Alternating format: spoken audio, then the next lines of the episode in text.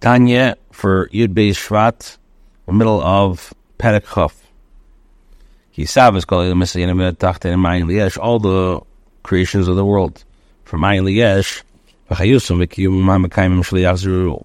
The Yisayim Efes Kishaya and their sustenance that um, to make sure that they do not turn back into Ayin Efes. In Eladvar Hashem Ruach Pivi Sporach is nothing other than Dvar Hashem and the breath of his mouth as a kohol in these worlds. Lavashval, for example, maybe nefesh adam. For example, the nefesh of a person. Shemdaber dibur echad.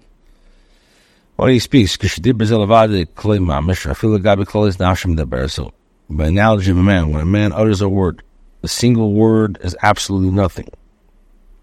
Even when compared only to his the power of speech as a whole. Which is in the, in the soul's middle garment. Which is the the koyach to speak. As we said, the soul has three garments. Which uh, speech is the middle one, with action being lower than that, and machshava higher. So one word has little value even in comparison with this faculty. A person could speak, uh, and people sometimes don't stop talking.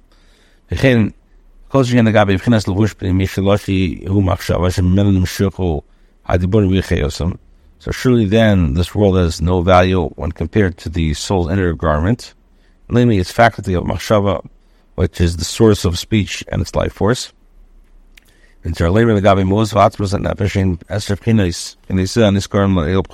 Us goes without saying, you don't know when compared with the essence and entity of the soul, these being of the the ten attributes mentioned above, Chacham Vedas, etc.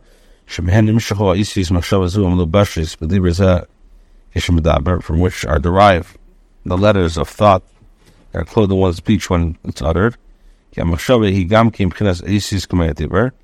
For for thought too, like speech, consists of letters, except except that the letters of thought are more spiritual and refined.